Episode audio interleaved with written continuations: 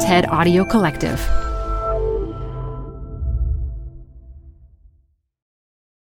Hi, I'm Debbie Millman. Canva is great for designing visual content for work, no matter what industry or department you work in. Now, your next presentation with Canva Presentations. Start with a professionally designed template and use it as a springboard for your design. It's a serious time saver. Time to present but can't be there in person? Enter Canva Talking Presentations. Record yourself presenting and add your talking head to your slides so your audience can watch your perfected presentation anywhere, anytime. Start designing today at canva.com. Designed for work. This episode is brought to you by Progressive. Most of you aren't just listening right now. You're driving, cleaning, and even exercising. But what if you could be saving money by switching to Progressive? Drivers who save by switching save nearly $750 on average, and auto customers qualify for an average of seven discounts. Multitask right now. Quote today at progressive.com. Progressive Casualty Insurance Company and Affiliates. National average 12 month savings of $744 by new customers surveyed who saved with Progressive between June 2022 and May 2023. Potential savings will vary. Discounts not available in all states and situations. I think now we are at this point where we've never been before in terms of awareness of the behaviors that are literally killing folks because of their identity. From the TED Audio Collective, this is Design Matters with Debbie Millman.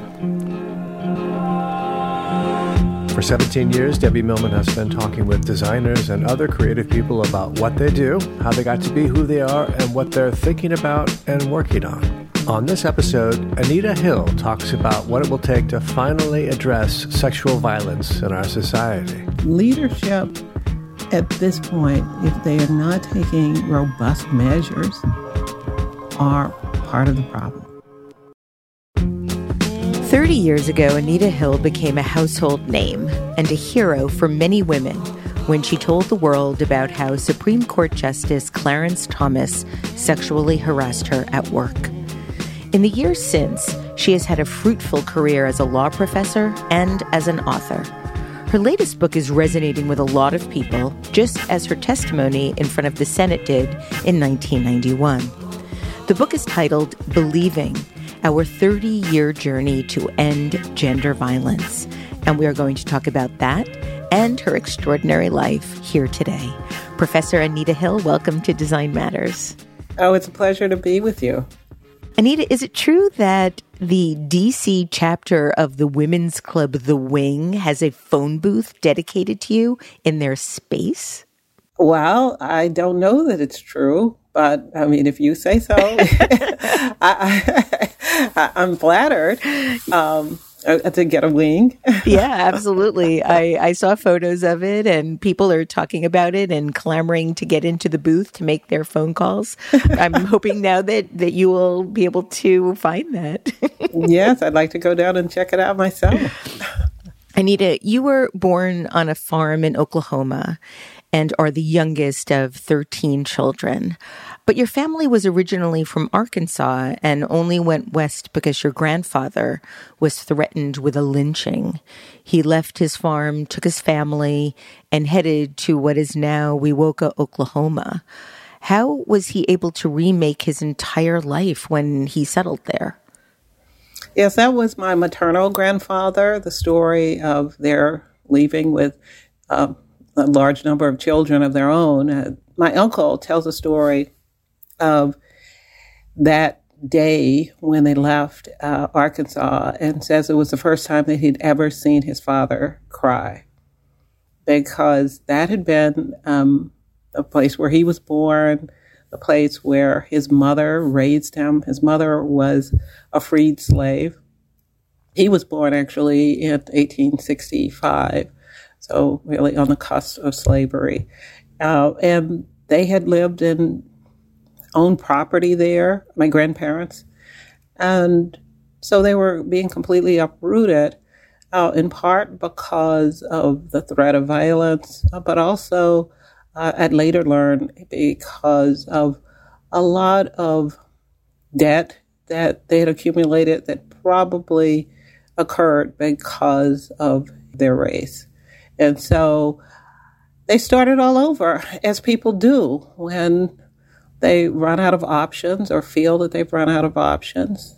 Uh, my uncle George also says that my grandfather just said that he didn't want to raise his children in that place where he had seen so much hardship, financial hardship, as well as racism. And so they moved to Oklahoma. Your parents were also farmers, and you've written that your childhood was one of a lot of hard work and not much money, but one of solid family affection. Your family farm was a subsistence farm. What is what does that mean exactly? Well, that means that we were never going to get rich, that we would be lucky from year to year to be able to cover expenses, to feed ourselves, um, and to maybe bring in enough money to farm again the next year. But interestingly, even with the large number of children in the household, and not all 13 of us lived together at once. Some of my siblings had already grown up and left home when I was born. Uh, but you know, it was ongoing that we had to feed at least and house and clothe at least seven or eight children in a household. And um, interestingly enough, even though we were not making a lot of money, my mother decided that she wanted her children to go to college. And so, starting with my oldest sister, who is now 94 years old, she managed to save enough money for tuition uh, at Langston University, which was a historically, or is the historically black university in the state of Oklahoma. And so she was able to send my sister off to college with the money that we were making doing farm work on our own farm and then at other times farming on other farms. You've written about how it was a rarity where you were growing up for any female to go to college and that your mother was really a visionary in her insistence that you all do that. How else did she influence you? I know that she was very, very important in terms of helping you become who you are. Absolutely. And in ways I don't think that I knew at the time that she was shaping us. I mean, one of the things that my mother always said was she insisted that we think about everything that we were doing, to think about the consequences of what we were doing. She was she had had only been able to go to school through the sixth grade. Um, but she was always curious and she was reading whatever she had available, whether it was her Bible or uh, local Okmulgee Daily Times or Reader's Digest or whatever she could get her hands on. She was curious about what was going on in the world and really wanted us to have that same curiosity, uh, but not only the curiosity, but the ability to fulfill it. But she was a thinking person. And I, I sometimes think, what she could have done had she grown up in a different time and had she not had 13 children, even growing up in the time that she did. But I think she was quite remarkable. Uh, and she became a model for me for discipline, for being thoughtful, and also for being generous. Um, she had raised 10 children who graduated from segregated schools. So they had ex- she experienced segregation. She also had the youngest three who graduated from integrated schools. And, and I think at every phase, from my oldest sibling to uh, me and as the youngest, she had a vision that the world was changing, would continue to change, and that she wanted us to be prepared for it. You had quite a range as you were growing up in terms of interests. You had a principal who was white and a family friend even before you knew him at school and decided that your school should have a black cheerleader. So he chose you to be a backup for the cheerleaders who'd been selected by popular vote. But you also were shouted for being queer, for, for doing that by a white kid in your class. Were you bullied a lot as you were growing up? You know, I wasn't bullied a lot. I think, you know, in addition to being a cheerleader, I was vice president of my senior class. I graduated first in my class. Um, and I think in some ways that effort and the, my ability to just really engage in just about every activity that was available protected me to a large extent. The good grades protected me from some bullying. You know, I, I, I had developed some kind of shield to shield me away from it. But that one incident of, you know, being called queer, I think was probably uh, because there was, I was still a, a, a threat and I had to be othered in ways that might not have been obvious, like my race or my gender. There had to be something else to be attached to my identity that would have made the person who was making the comment more comfortable with himself. As you mentioned, you graduated first from your high school, number one, and you went on to Oklahoma State University where you got a degree in psychology. Did you want to become a professional psychologist at that point? Well, I had to choose between being a psychologist and being a lawyer. And I didn't choose very scientifically. But initially, I wanted to be a scientist. And when I got to college, I had a freshman advisor who, even though I had high grades and I had uh, high board scores in science and math, um, this advisor said that he wasn't sure that I could make it as a scientist. Uh, you know, and, and think about this was in 1973. It was the year after Title IX had passed. So he had grown up in a world where you could legally discriminate against women in education. I mean, you could tell girls that no, you can't take science, you can't major in science.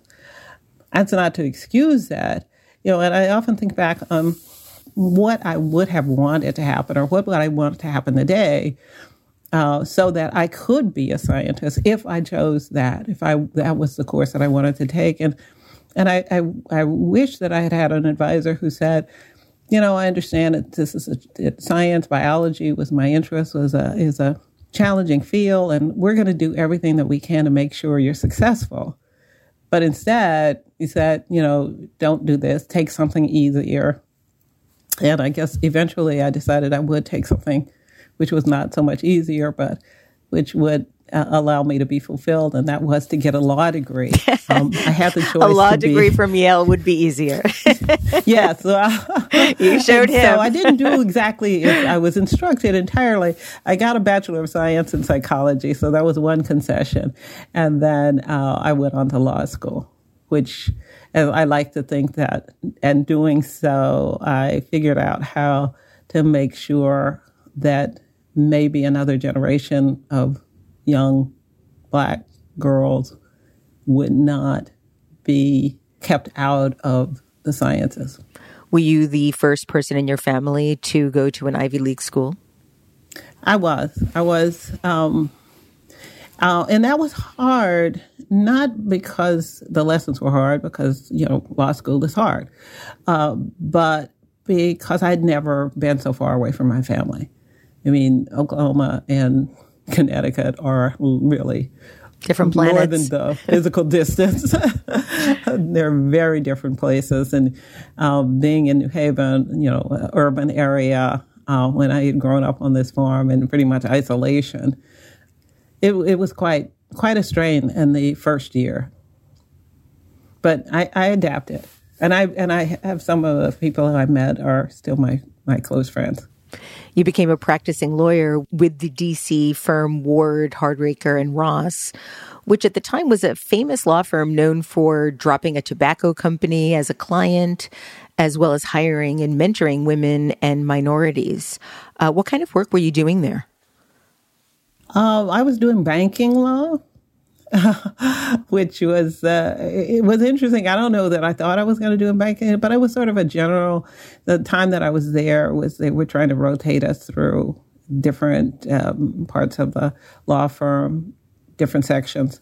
I mean, it was all corporate law. The interesting part to me was how it fit in society.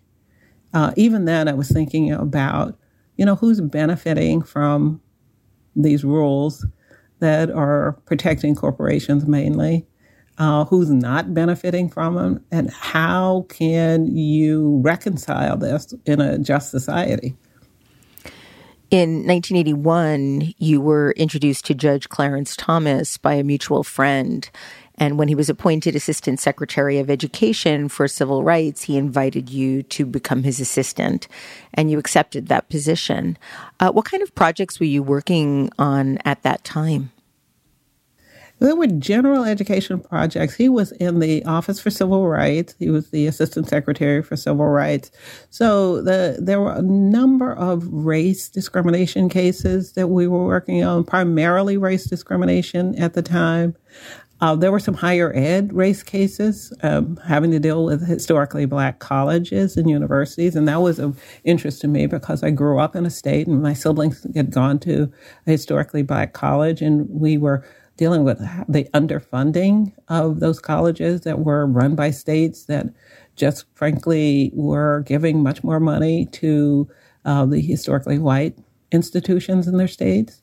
But it was exciting work for me, and, and even though in some ways I enjoyed the the work on the corporate work, it it it, it just felt personally much more fulfilling to be in an agency where you felt like you were on the right side, that understanding of how the law was protecting some people and not others could be leveled uh, in an agency of the government uh, if we paid the right attention to it and we did it in the right way. Initially, working with Judge Thomas was positive, and you had a good deal of responsibility and independence. Um, but after about three months, he asked you out on a date.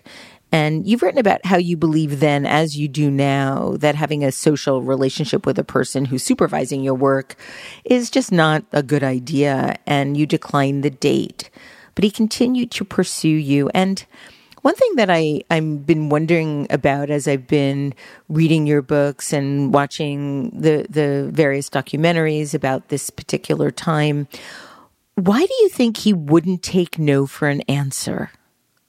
You know, I, I don't know.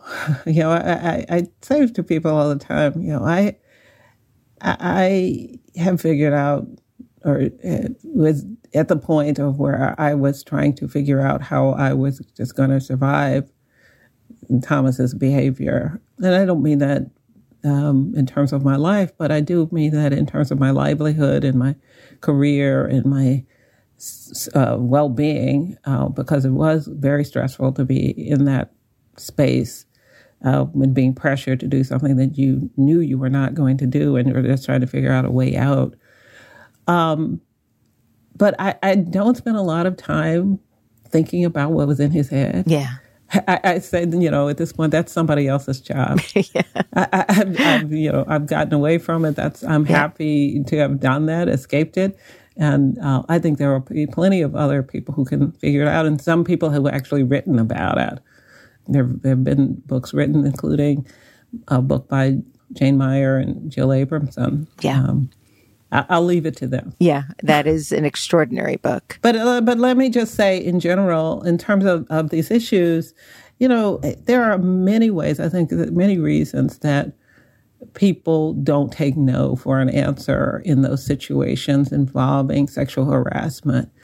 I think uh, because there's this feeling of entitlement to harass uh, entitlement uh, for a, an individual who is an underling to be submissive to just about any kind of request that a more powerful person has.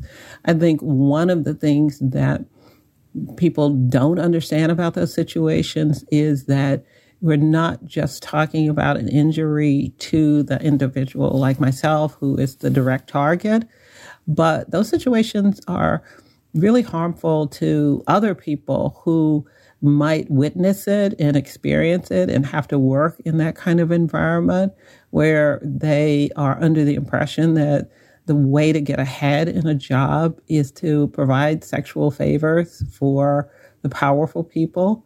And so I think that there are any, we could, we, you know, we could speculate about what was going on with Clarence Thomas, but I think the important thing for us to do is to kind of step back and not personalize every experience, but try to learn what those experiences mean to all of us, uh, potential employees, um, the existing employees in an environment.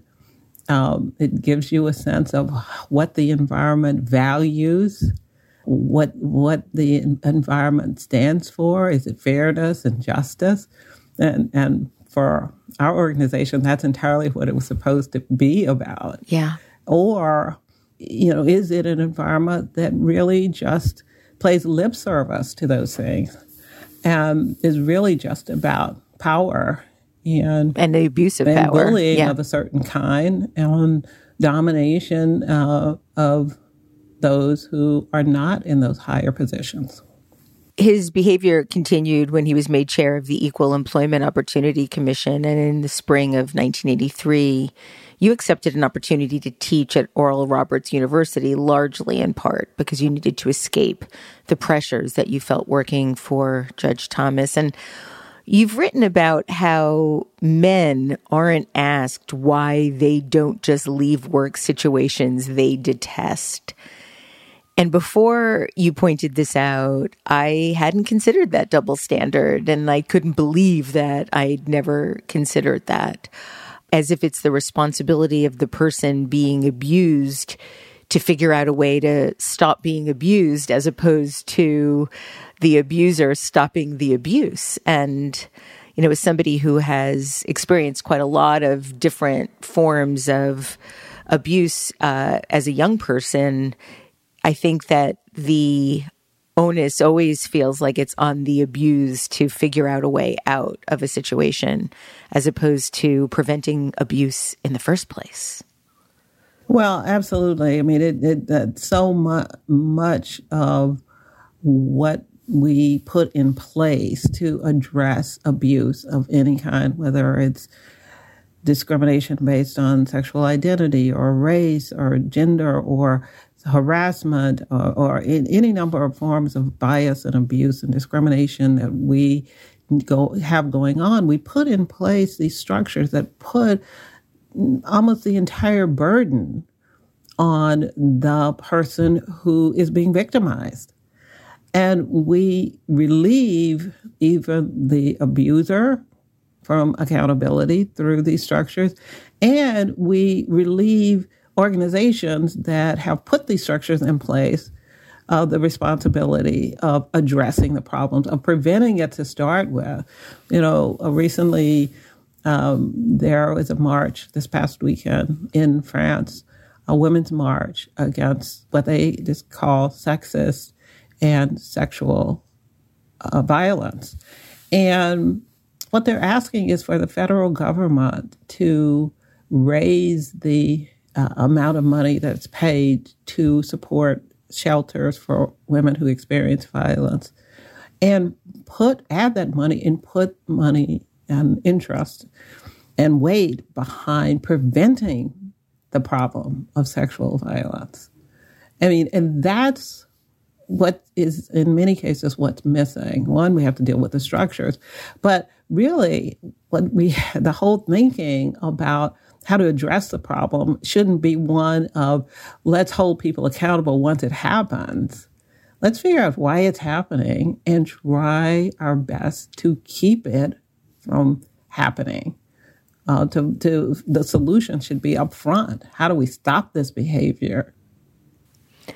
I have a question that I want to ask you just about um, the time right before uh, the Senate hearings, and then I want to talk a little bit about the hearings.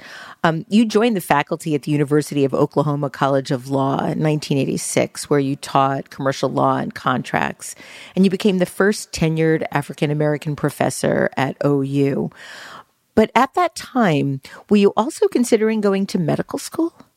Yeah, well, that that goes back to that that time when I was, you know, this freshman in, in college, and um, I thought I might go into biology, major in biology, and and I, I just loved science, and I thought, well, is it too late? Yeah, I was considering, I was like, and I had talked actually to the dean of the law school about, you know, what would it take for me to be able to sort of stay on as teaching in law school and or maybe take a leave to take a couple of uh, years to get geared up to becoming a physician. And so it was a serious consideration, but my life changed shortly thereafter, and uh, I never pursued it. Your life changed in 1991 Clarence Thomas was nominated to the Supreme Court, and as part of the nomination, there's a thorough background check on every candidate, and you knew you were going to be receiving a call about your experience working with him, and felt it was both a professional duty as a lawyer as well as your ethical responsibility to come forward in the most effective way possible.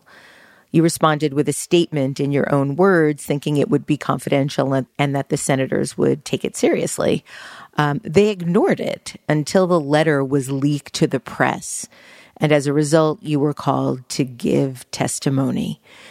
Do you know how the letter was leaked? No. But before the hearing, talking about sexual harassment was not the norm at all.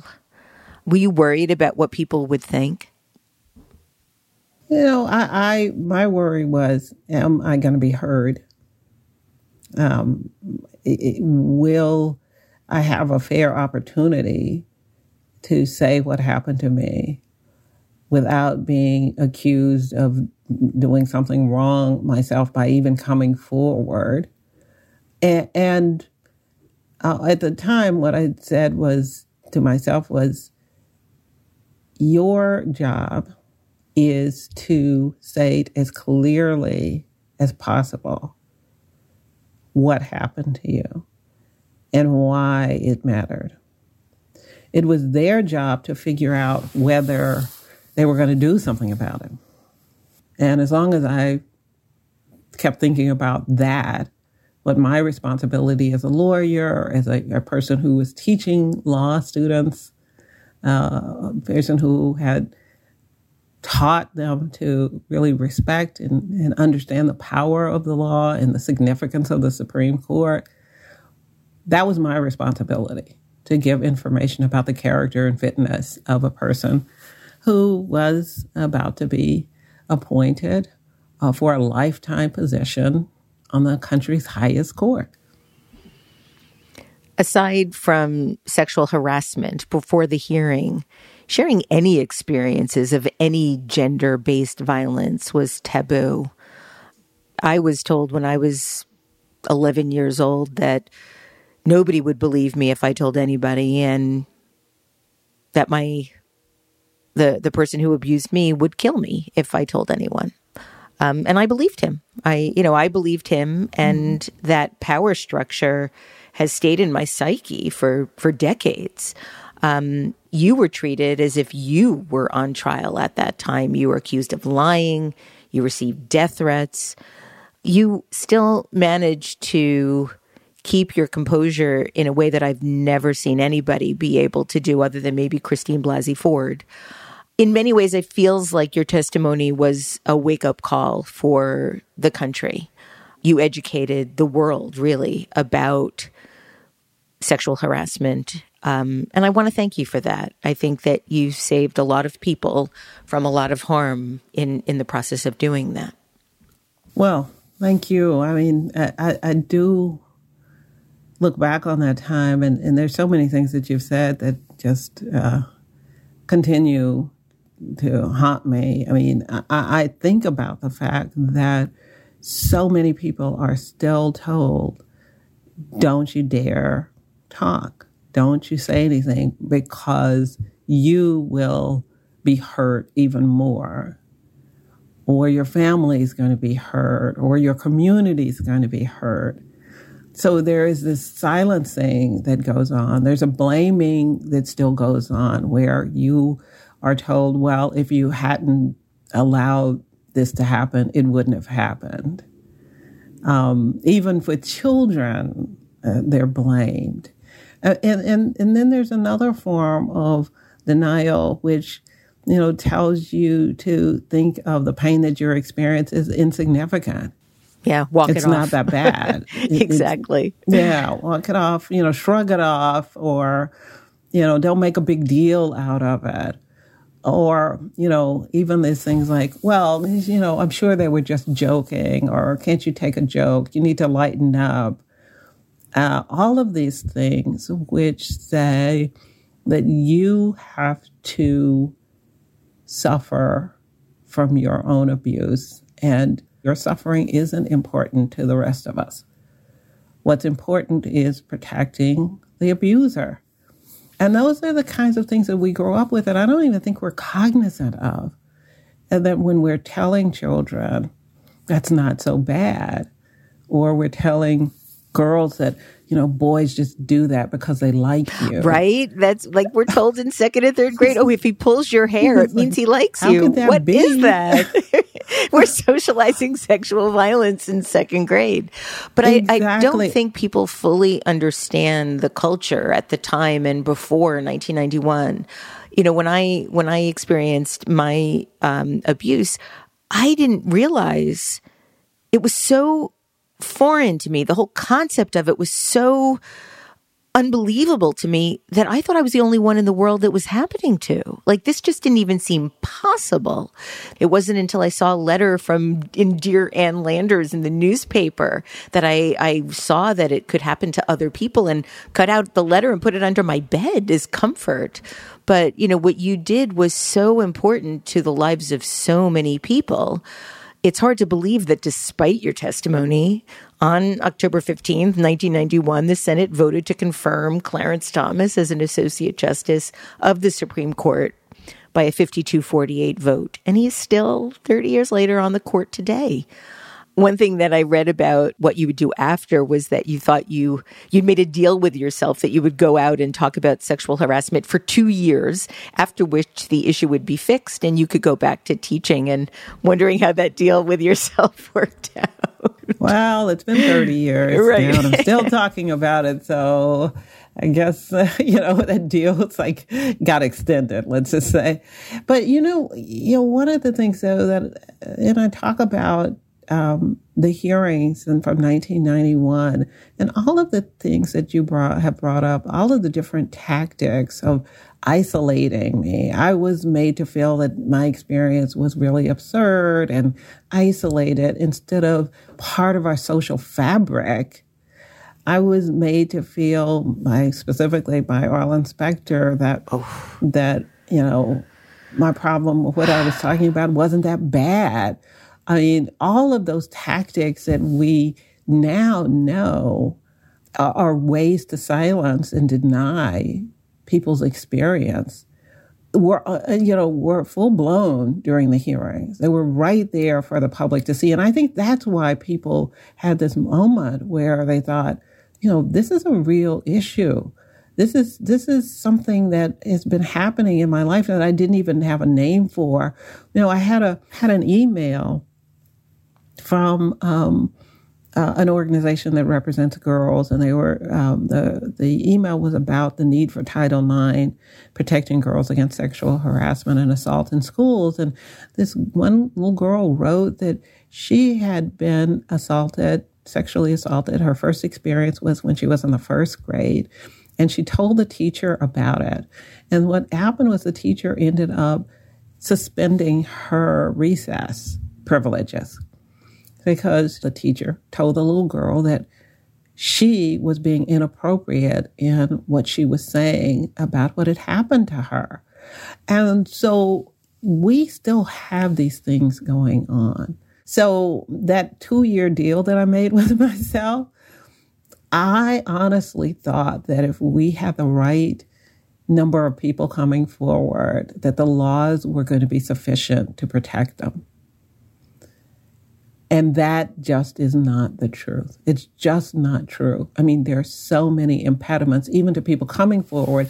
And then, even when they do, there are more and more impediments to them actually getting justice. You outline this in extraordinary detail in your new book, Believing Our 30 Year Journey to End Gender Violence. Anita, why the title Believing? You know, I, I, I mean, there's so many stages in which it sounds naive now, but I went to Washington believing that what I had to say was important and that the Senate should consider it in deciding who was going to be on the Supreme Court. I've, I've spent the rest of my life in, in, uh, you know, believing that we had systems in place that could fix it.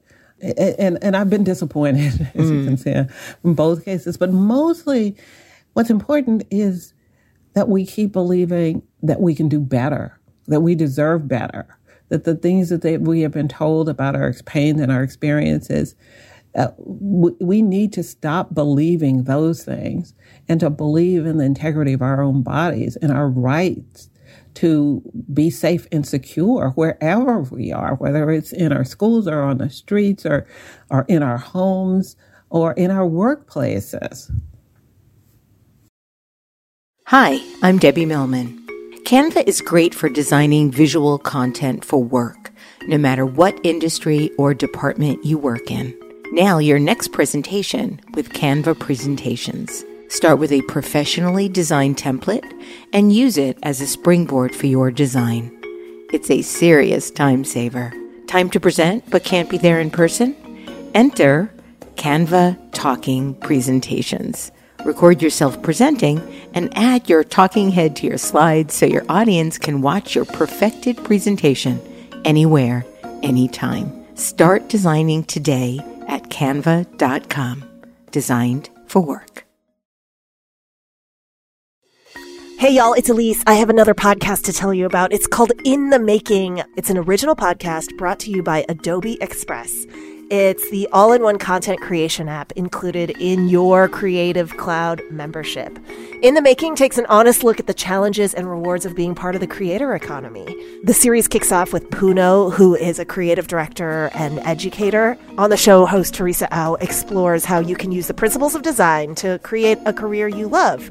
Puno did it. Puno is a web designer and content creator and the founder of an online education platform called I Love Creatives. And on the show, Puno shares her journey from working on the Call of Duty video game to building both a design studio and a trade school for digital design. Puno has practical advice for taking a thoughtful and iterative approach to career building. Most importantly, this show is actionable. It's about how you can take your own next step in the creative world and into the creator economy. It'll help you discover creative, intriguing people who are making a living, and it'll probably inspire you no matter what you do. I know it certainly did for me. Search for In the Making in your podcast player. My thanks to In the Making and Adobe Express for their support. I did a, a little bit of research to prepare for our talk today, and I found that the National Crime Victimization Survey. This is a, a survey that was taken in 2017, so it's it's four years old, but I think it's still really revealing. It found that 77% of incidents of rape and sexual assault in the United States were not reported to the police, with fear of not being believed the number one reason. Yet, criminologists and social scientists have determined that false allegations of rape are between 2% and 8%, which is in line or less than false allegations of other crimes. Why is it so hard to believe victims of sexual violence? It, it's unthinkable to me. Oh, I mean, something like, oh, you you've experienced a break-in in your home, and you call the police and say, you know, you know, my computer was stolen. You know, the the officer the officer isn't trained to say, well, I'm not sure we believe you. You know, you've got to go through a, a, a gauntlet to show. And then, even then, 77% aren't reported, but that's just part of the number. The ones that are reported, are there, you know, the police must then determine whether or not they're going to take action. The, the, then the district attorney or, or prosecutors have to decide whether they're going to file, go to the court with this. Then uh, they have to determine whether there's going to be a jury that will hear it. I mean, all in, at every step, more and more people fall out of the criminal justice system.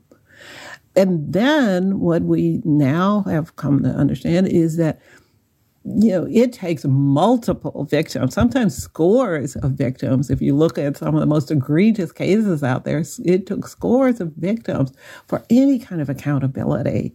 Um, so we have systems that really are are are more effective at turning people away who have experienced violence than finding some justice for them.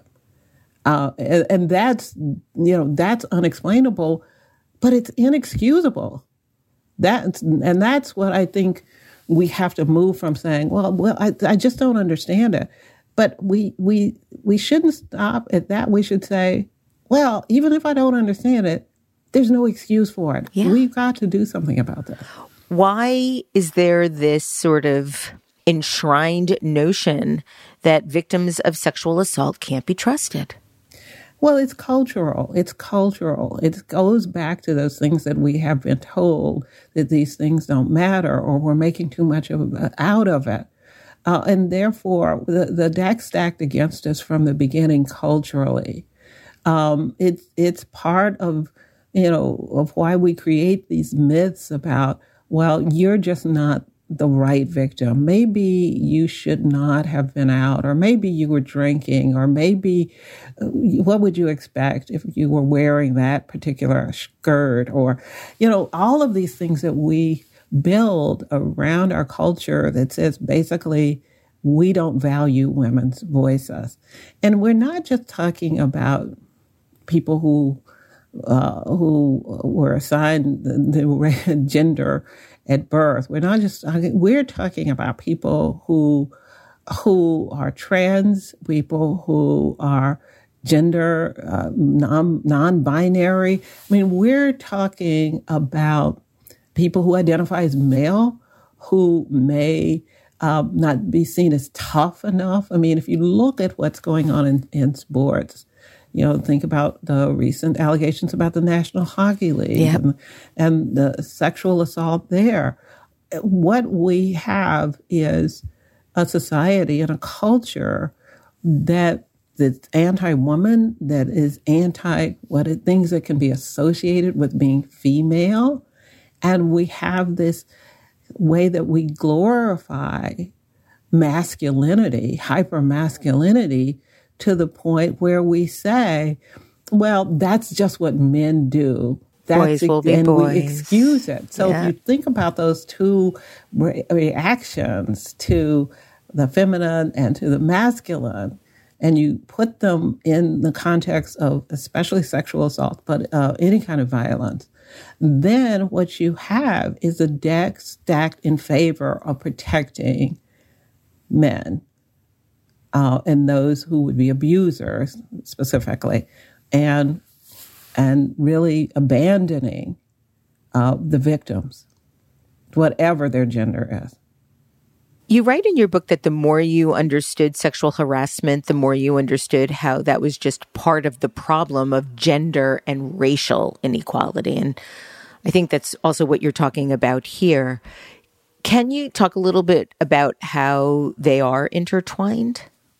Race really is a compounding factor. I mean, if you look at the numbers just in terms of who experiences violence, sexual violence in, included, typically speaking, if you know the the rates will be higher for women of color. One in every four women uh, generally experience sexual assault, and then that if you look at Native women, that one in every two women experience, then you understand that there's a racial factor that has to be considered. So that if you do deal with the issues of misogyny, that's only part of the problem that is causing that high rate of abuse of Native women. The majority of the abuse and violence against Native women come from at the hand of non-Native men. And so that's an undeniable racial dimension that we cannot neglect if eh, or deny, and especially if we want to deal with the issue and find solutions. You write how you see gender violence as a public crisis and that we as a culture, as a society, haven't done enough to measure the impact. How can we find ways to measure the impact? Well, first of all, we need to measure the cost to victims. 50% of the women who experience sexual harassment will leave their job or their college or wherever they are, they will just leave. You know, I left mine. Um, and there, there, there's a cost there. There's an economic cost there. There are career costs. There are psychological uh, and social costs there that haven't been calculated. You know, uh, there were four senators, um, all female, who asked for an accounting for the cost of of sexual harassment in our workplaces in the U.S they got a letter back acknowledging that there is a cost. And they said part of the cost is the health cost. There's a cost in terms of lost productivity, lost wages, leaving jobs and, you know, relocating. There are all these costs. But they also said that none of this has been actually fully calculated. Even the, the cost to our national economy hasn't been calculated. You know, why? Why isn't it calculated? And if I had to answer it myself, I would have to say it's because we haven't decided that we care enough about it. If we want to solve this problem, if we care enough, if we see how huge and absurdly dangerous it is for us as a society to allow this to go on, if we see that, we will measure what it's costing us because measuring is the only way to get to understanding what we need to do to resolve it. And we always, we always measure what we care about. So we need to care more because there's so much at stake and another generation going through what we know is happening today read in the papers every day what is happening. Oh yeah, look at what happened with Larry Nassar and the the Olympians, the hundreds of women that he assaulted. You can't pick up the paper without seeing a story. Um, it was this weekend. There was a, a an obituary, uh, a woman who died um, at the hand of a partner, and it was put in the obituary to tell the world. And I think that's where people are going now. They're saying, look, the world needs to know that this person died at the hand of someone who probably at some point professed to love her. And so we are there now. That's why, know, I think the important thing for me now is at the timing of writing this book, believing that we can do better, believing that we deserve to do better by people, that another generation deserves more. I think now we are at this point where we've never been before in terms of awareness of the behaviors that are literally killing folks because of their identity. I want to talk about the Violence Against Women Act. On September 13th, 1984, the Violence Against Women Act was signed by then President Bill Clinton.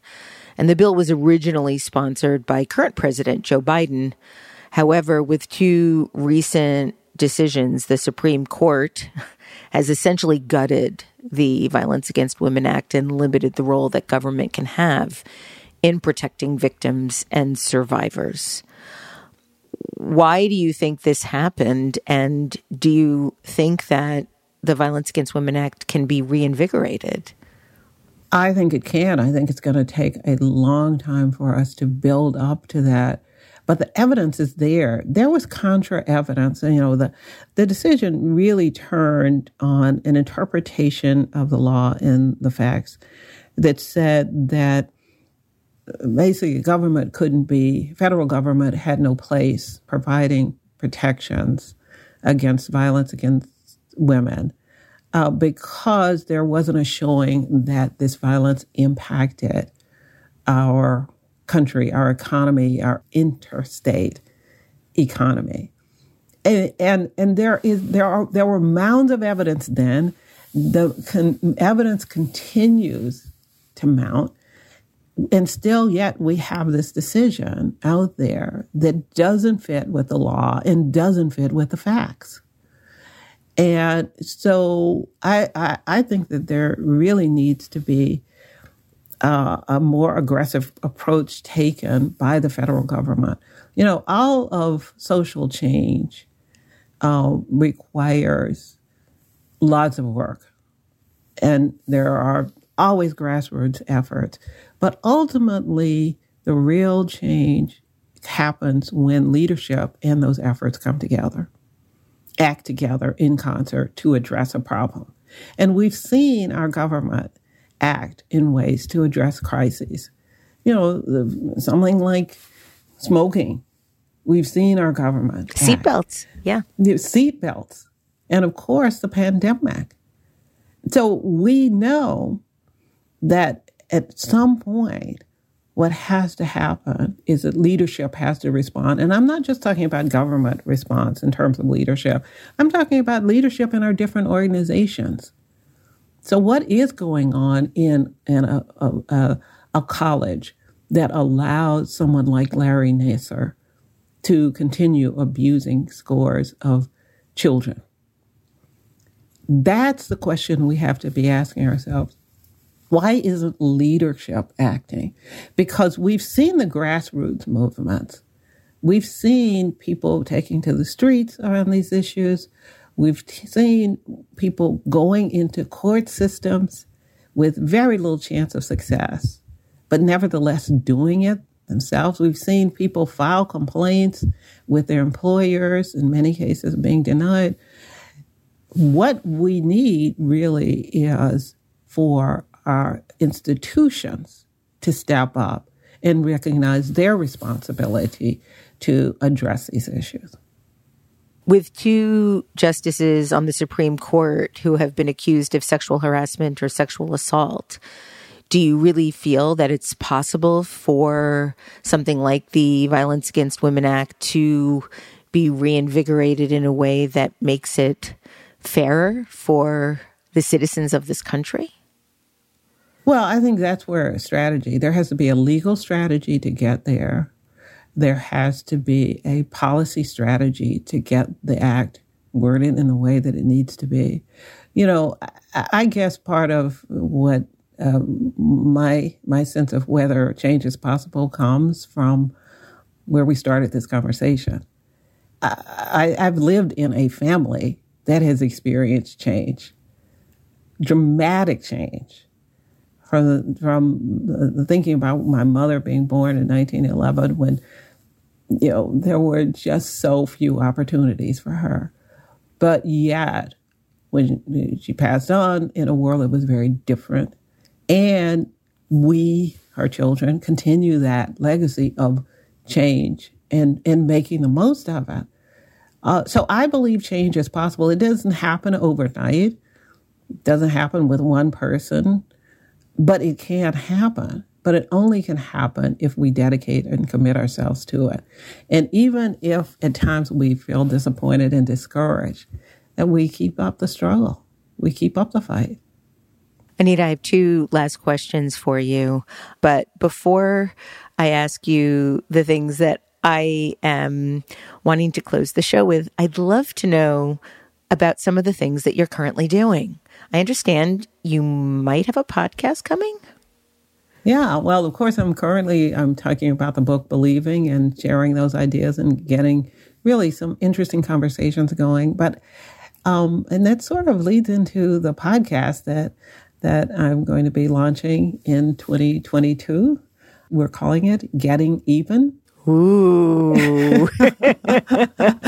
oh my God, just a that re- sounds good. revenge podcast. It it is actually about how do we balance the scales? How do we get to equity and equality? Uh, it's about solutions.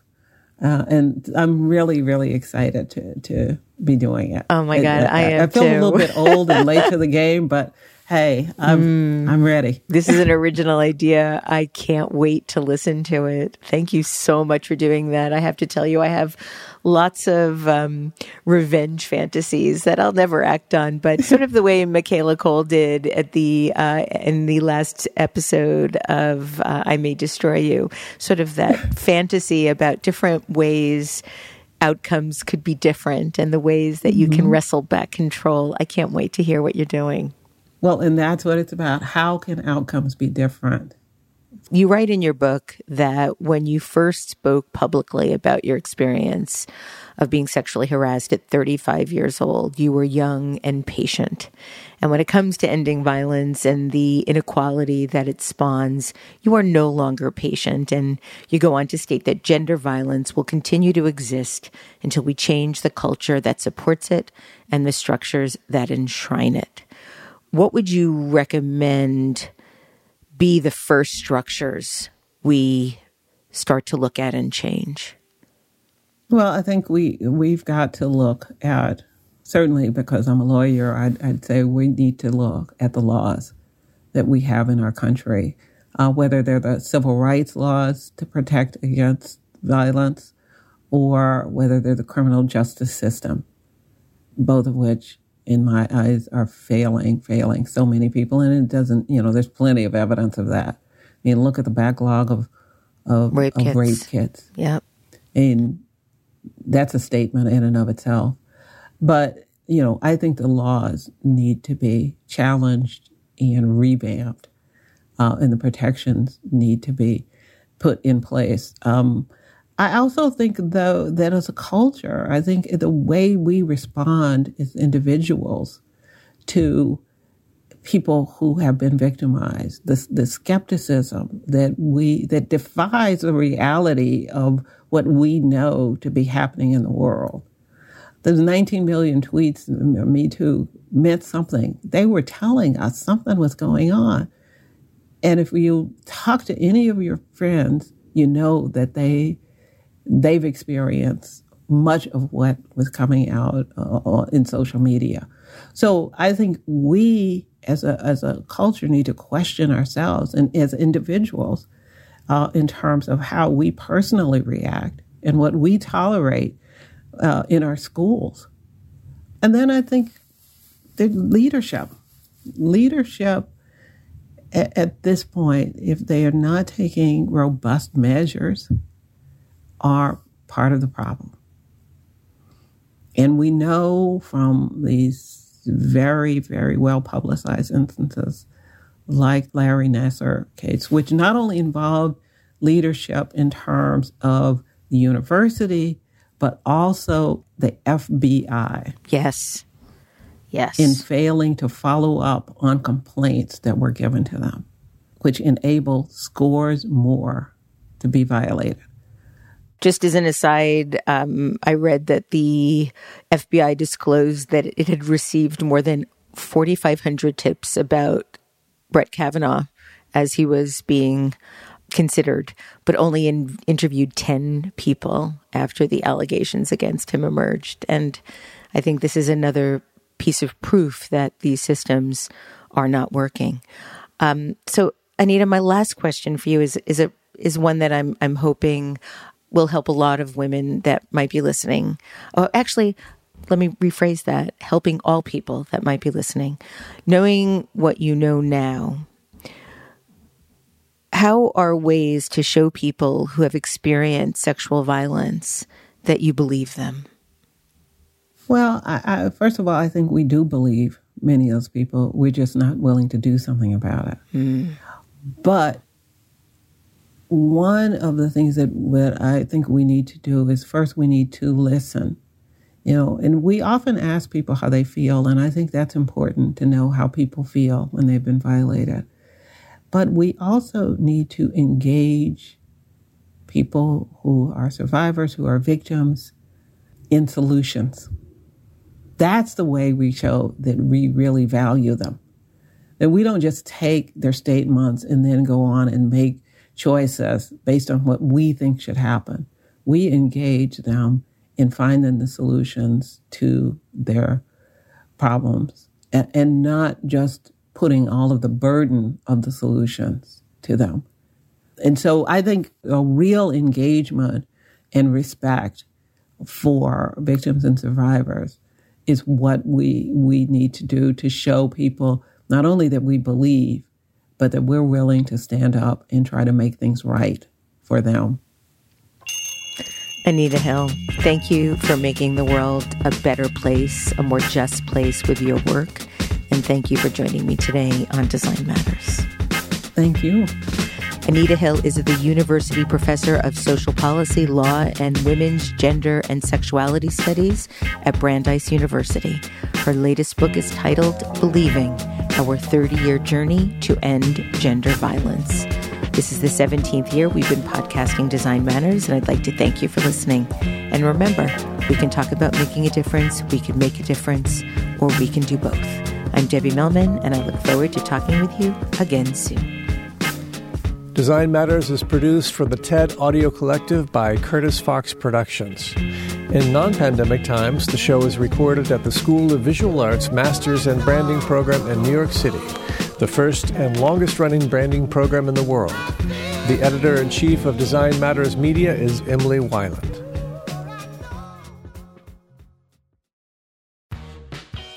You're growing a business and you can't afford to slow down. If anything, you could probably use a few more hours in the day. That's why the most successful growing businesses are working together in Slack. Slack is where work happens, with all your people, data, and information in one AI powered place. Start a call instantly in huddles and ditch cumbersome calendar invites. Or build an automation with Workflow Builder to take routine tasks off your plate, no coding required. Grow your business in Slack. Visit slack.com to get started.